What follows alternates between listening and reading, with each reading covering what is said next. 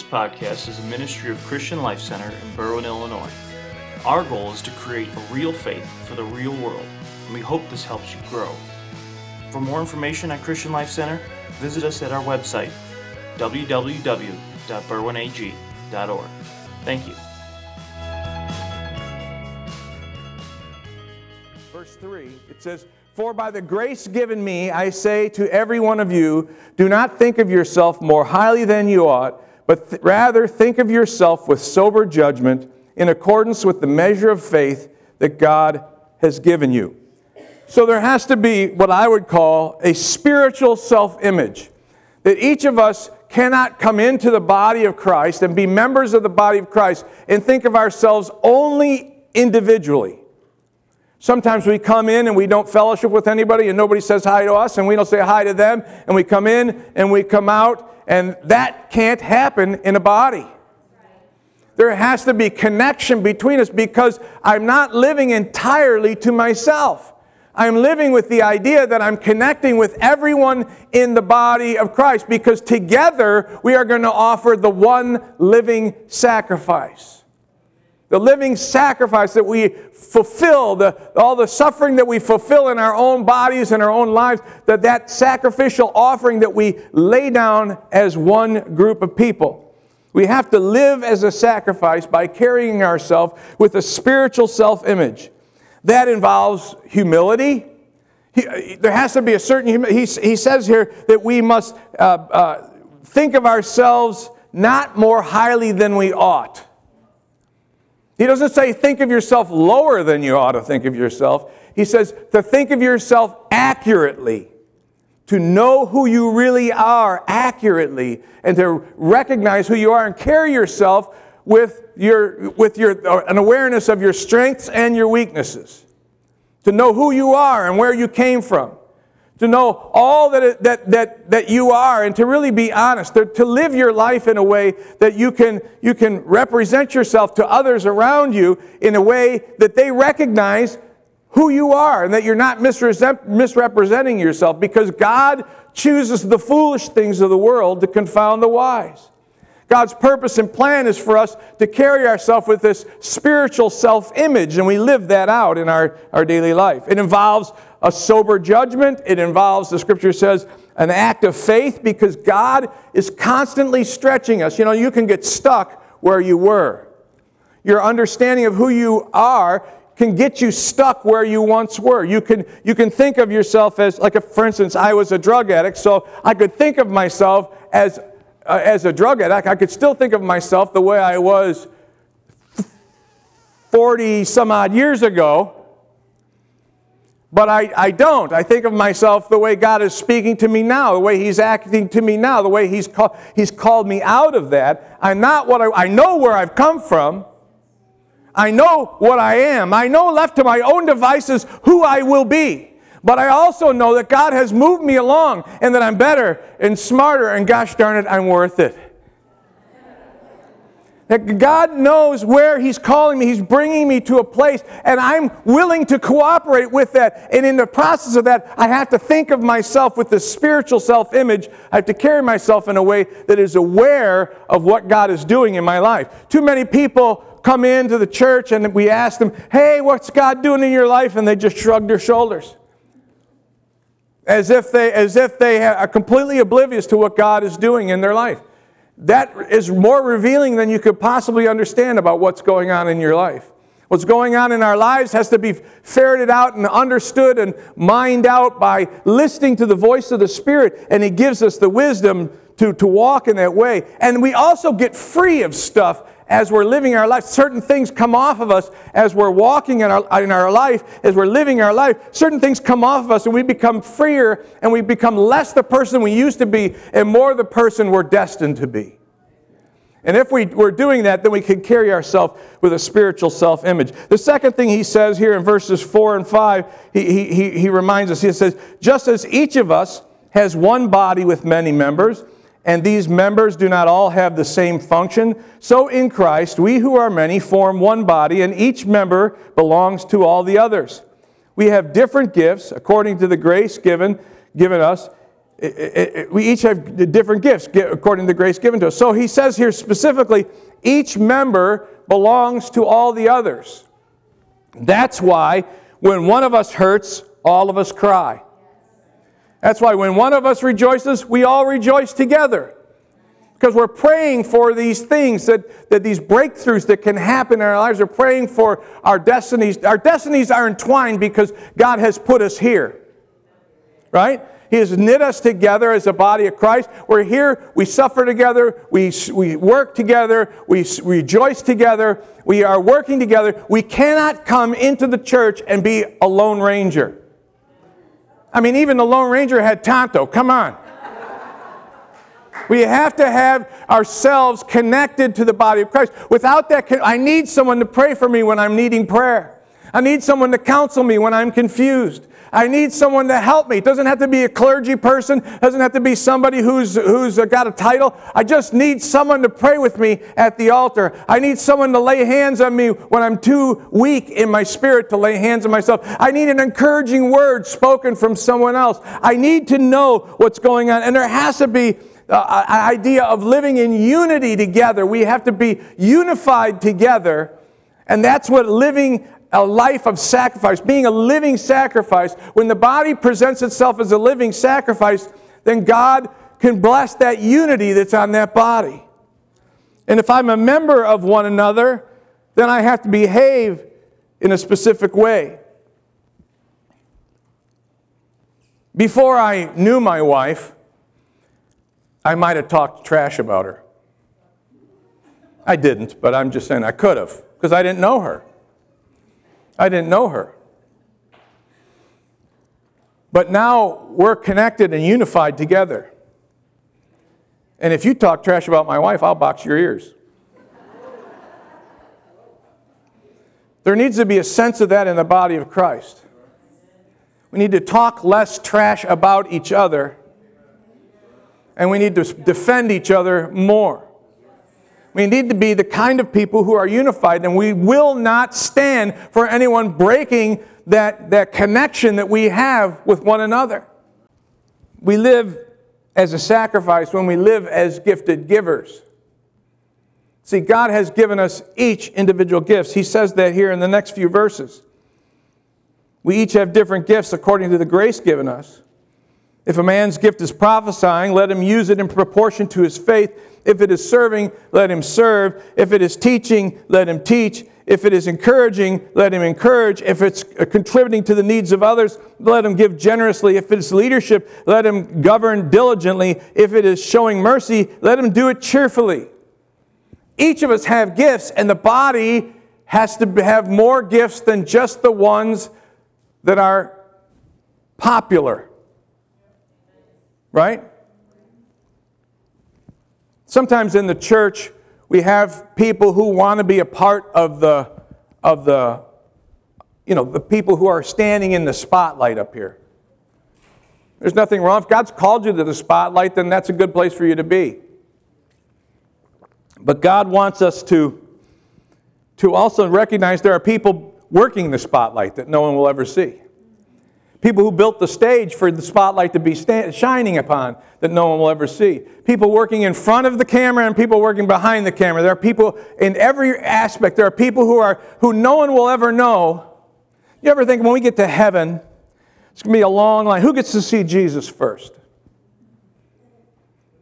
Right? Who gets to see Jesus first? Some of us might think some guy with a big television ministry, he gets to see Jesus first. Others might think the pastor with the biggest church gets to see Jesus first. You know who I think it's going to be? The little old lady that nobody knows her name.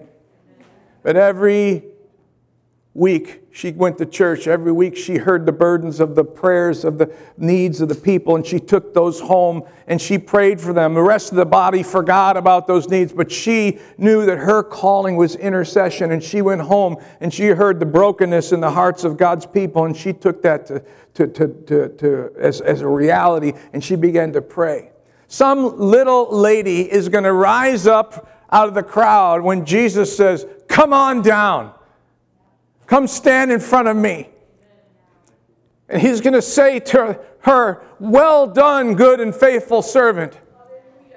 And there'll be some people, no doubt, that question, well, she didn't minister to thousands of people on, a, on the radio waves, or she didn't minister to thousands, but, but she interceded before heaven because she wasn't about doing what God didn't call her to do. She majored in the major. She sticked out, sticked it out doing the thing that God would ask her to do. And she didn't grow weary in well doing. She knew that God would reward her someday for the faithfulness that she did. And she didn't have to be recognized by people on earth in order to recognize that she was count, counted worthy to be a saint in heaven. That takes faith. It takes faith to operate in your gifts, especially when your gift isn't recognized or isn't appreciated. It takes faith to be able to stand up and be the kind of person who is being used in the giftings because God has given you a gift to use. Sometimes, you know, it's a, it's a, part of the church desire to welcome the gifts, but we, we're imperfect. You're going to, you know, I just want to let you know. Can I tell you this? 100% of the time, humans will let you down. 100% of the time. I, have ne- I don't mean they'll let you down every time. I mean you will always be disappointed by human beings because human beings fail. So even when they're trying, and sometimes it's well meaning that they're trying, and still yet they fail you. Because we're imperfect people. We need more gifts than are, can possibly be poured into one human being. And so we need each other. And we need the input of each other into our lives. That's what it looks like in a church that is a living sacrifice. A church that is a living sacrifice is unified. A church that is a living sacrifice, people walk around with a spiritual self image. They don't think they're higher than they ought to be, but they don't think they're lower than they ought to be. They know what God is calling them to, they know what God is doing. When they're acting as a living sacrifice, they act in accordance with the gifts that God has given them, and they step out in faith and use those gifts. They don't aspire to someone else's gift. They know that they've heard from God, this is the gift that you've given to me, and they operate in that gift. And it doesn't have to be recognized by anyone or any group, it just has to be your faithfulness to the living God. Verses 9 and 10 tell us a little bit more about this. He says, Love must be sincere, hate what is evil, cling to what is good. Be devoted to one another in brotherly love, and honor one another above yourselves. So there's this, that word sincerity is the word without wax. It's one word. It means to not have any wax that's covering up imperfections, but just to be really honest, really sincere, really uh, uh, plain about who you are. Love must be genuine. Love must be uh, sincere. Love must be the, the, a life without hypocrisy in it. So, our love, we have to have that love. So, when the body of Christ is living a life of a, of a sacrifice of love, a, a sacrificial life as an offering laid down, then there has to be love in the body of Christ. Well, this is one of the reasons why we give you the opportunity to, after service, to fellowship with folks around because if you come in and you come out and you leave here and you haven't talked to another soul, you haven't been very loving. Right? If someone says to you, hey, I really have a need, and you don't pray for that need, you haven't been very loving. Oh, now he's getting in my business. Love has to be without hypocrisy. You can't say to somebody, hey, I love you, hope everything goes great, and then never think of them for the rest of the week. There has to be a connection. there has to be something that's woven in there. A, a life that's laid down has to be full of love and full of hate. Full of love and full of hate. He commands us here that love must be sincere and that we must hate what is evil. You're not going to get clean or sober. You're not going to get delivered from the things that you want to be delivered to. You learn to hate what they do to you. It's really the truth. You have to, now that's not the only thing you need to get clean and sober, but you have to definitely have a hate for the evil that's being done in the world. When you read in the Tribune this morning, as maybe many of you did, that there was nine people shot over the weekend in, the, in our town, and you thought, my God, it's every week. That when you think about how is it time after time after time that people are getting shot and we don't even pay attention to it anymore. The violence on the street is, is amazing. And that's just the stuff we hear about. We don't, don't hear on the news about the two people here in Berwyn on 18th Street that got shot at, the, at a block party. We don't hear about those things. These things are happening all around us. There has to be a, something on the inside that says, that makes me angry. I hate that violence. We, we don't think violence is a big deal, but if you go back and read Genesis 6, you'll find out that the reason God destroyed the earth through the flood was because violence had gotten out of control on the earth. The earth was so violent that God said, we got to wipe it out. Think about that.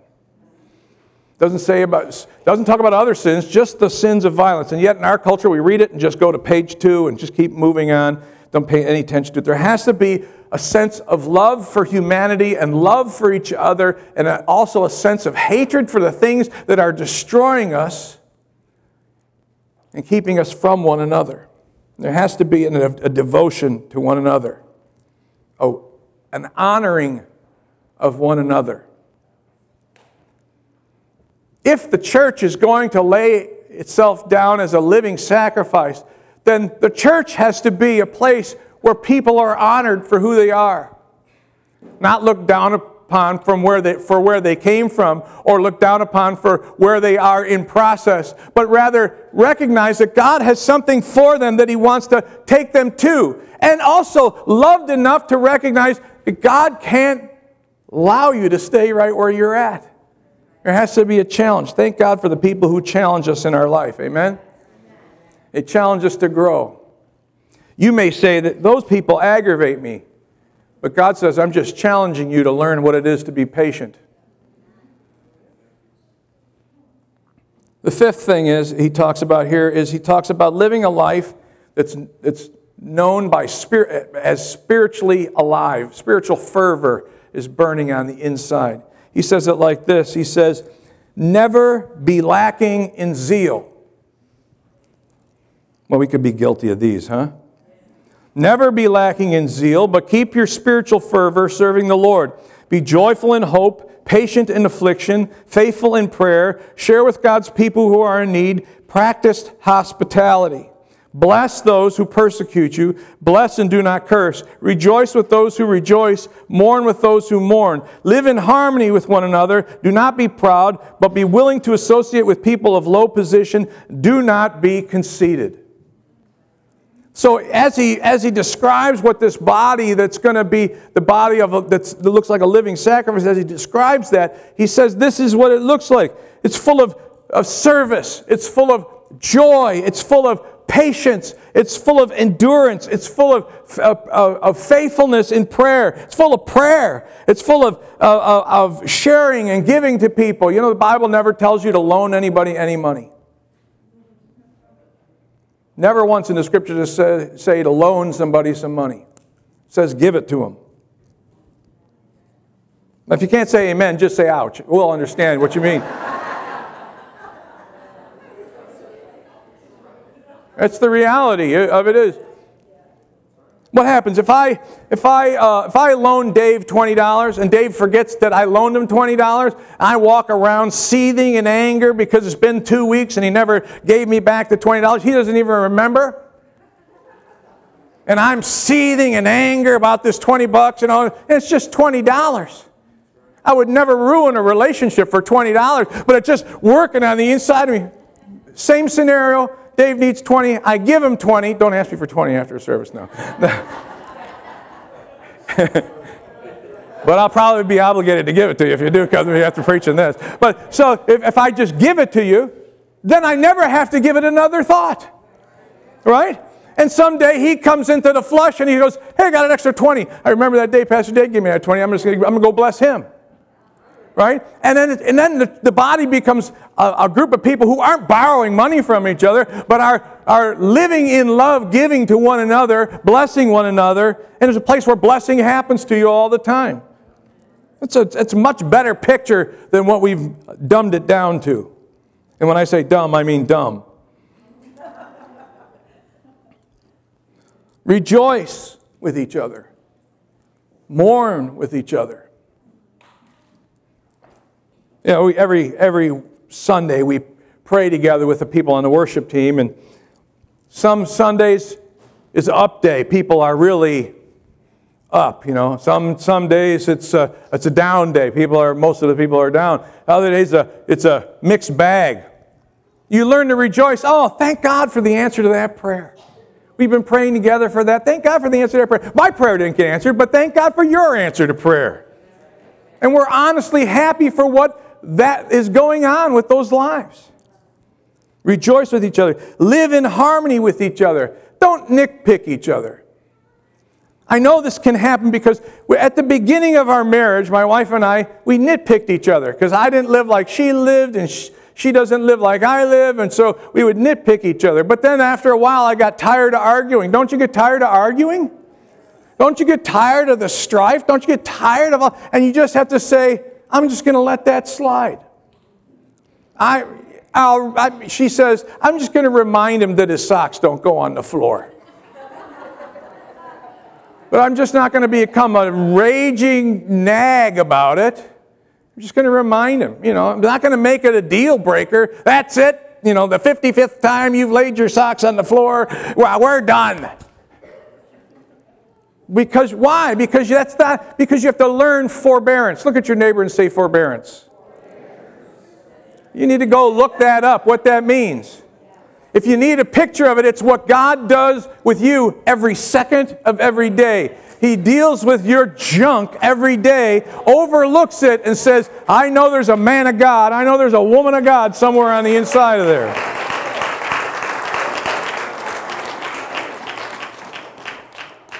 And don't be proud, because we know who you really are. You can walk around all pride, but, proud, but we know who you really are.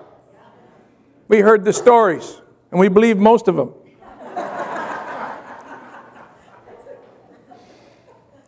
Verse 13 says, Share with God's people who are in need and practice hospitality. Bless those who persecute you. Bless and do not curse. Man, we have a hard time with this one. Bless, be a blesser so much that even your enemies you bless. Wow. I would much rather punch them in the nose, wouldn't you? But, but to bless them, to pray for them, those who despitefully use you, as Jesus said. That's what a life laid down. So you have to die to yourself to do this stuff. You know, Test, if a testimony is given and somebody says, Thank God, God answered my prayer, I could go, He didn't answer my prayer. Why didn't God answer my prayer? How come? Or I could just say, Hey, thank God He did answer your prayer. It's all on account of who you're living for. If you're living for you, then you do it the other way. But if you're living for Jesus, you're saying, Hey, I'm willing to anything for the kingdom of God. Whatever God wants to do. There has to be an ownership of that on the inside of our life. Do not repay evil for evil. Be careful what you do. Be careful to do what is right in the eyes of everybody, if it is possible. As far as depends on you, live at peace with everyone. Do not take revenge, my friends, but leave room for God's wrath, for it is written, It is mine to avenge, I will repay, says the Lord. On the contrary, if your enemy is hungry, feed him. If he's thirsty, give him something to drink. In doing this, you will heap burning coals upon his head. Do not be overcome by evil but overcome evil with good. There has to be a commitment to have peace not only on the inside of our heart, but to have peace mark our life. That means we have to die to the violence, the reaction, the warfare mentality that we have in our society. We have to die to that, and we have to begin to bless those who, who curse us. We have to do what is right. We have to live at peace as much as it's within our capability to do so. Live at peace with other people and to overcome evil with the good that we have in our life. You want to change this world, it's not going to happen through the voting booth. You want to change this world, voting one way or the other is not going to, no one cares. But people will be drawn to Christ if they see you living a good life that overcomes evil just simply by being good where you're planted. Now, all those major six things living at peace, living in spiritual fervor, living the life of love, living as gifted givers, living uh, as, as people who are unified, living as people with a spiritual self image. Uh, those six things, those generalities, if we as a body of Christ begin to practice Romans 12, if we begin to do that and we begin to live our life, then our life is laid down. The scripture says that there, there, when, when all that is done, there the Father commandeth a blessing. The anointing of God comes on the body laid down. That's when the anointing will come. That's when your revival will begin to stir. stir. That's when your miracles. Why would God do miracles for people who are hating each other and backbiting each other? I hope God is more merciful than me, but if He's not, he would, you would never see a miracle if I was God. Because I see the way we treat one another. The way we the way we keep this place hallowed is not by how often we clean the windowsills. It's by what we do with our hearts. It's dying to ourselves. It's being genuine people who really care about one another and love one another and overlook each other's imperfections and just love. And as we die to ourselves, then we become a living sacrifice. And then God can send the fire down to consume the sacrifice. Then God can send the fire down to consume the sacrifice. But you know, we're kind of like that sacrifice that says, well, I'm going to, well, it's, going to be a little tricky to do this here with my hip, but uh, we're going to lay, I'm just going to lay down here on the altar because I'm a living sacrifice. Well, you know what? I, I got something to say about that. We want to jump up all the time off the altar, right? Every time something goes wrong, oh, I lay my life down as a living sacrifice. God, anything for you, but well, I don't think that's right. And we, we won't lay down. And God is saying, would you just lay down already? Not to each of us as individuals, each of us as individuals have to practice it, but we have to practice it here. Isn't it great that God has given you all these imperfect weirdos to fellowship with every week? People who will rub you the wrong way, who will talk smack about you behind your back, so that you have the opportunity to practice forgiveness isn't it wonderful that God has stuck you together so all your imperfections could clog up with each other and you would be able to see this is what it means to live as a man or a woman of God? I have to let that go. I have to forgive that one. I have to remember when I was doing that. Oh, I have to remember that when sometimes that was just this morning. So, you know, I had to I have to look through that and I have to practice what it is to be a man or a woman of God and lay my life down as a living sacrifice. And when we're all piled up on the altar, God says, Oh, goody, let the fire fall. Come on, everybody. That's our hope. That's our hunger. That's what we desire. I want, see, God commands the anointing of, of His blessing upon the, the unity of the church. The psalm says, There the Father commands a blessing where the church is unified. We must be that unified people. Don't let anybody get between you and your brother or sister. Honor them, stick up for them, and recognize what God is doing in the body of Christ. He who has ears to hear, let him hear what the, what the Spirit is saying this morning to Christian Life Center. Let them hear what the Spirit is saying. You got to live like a consecrated being if you want the fire to fall. Will you bow your head with me today?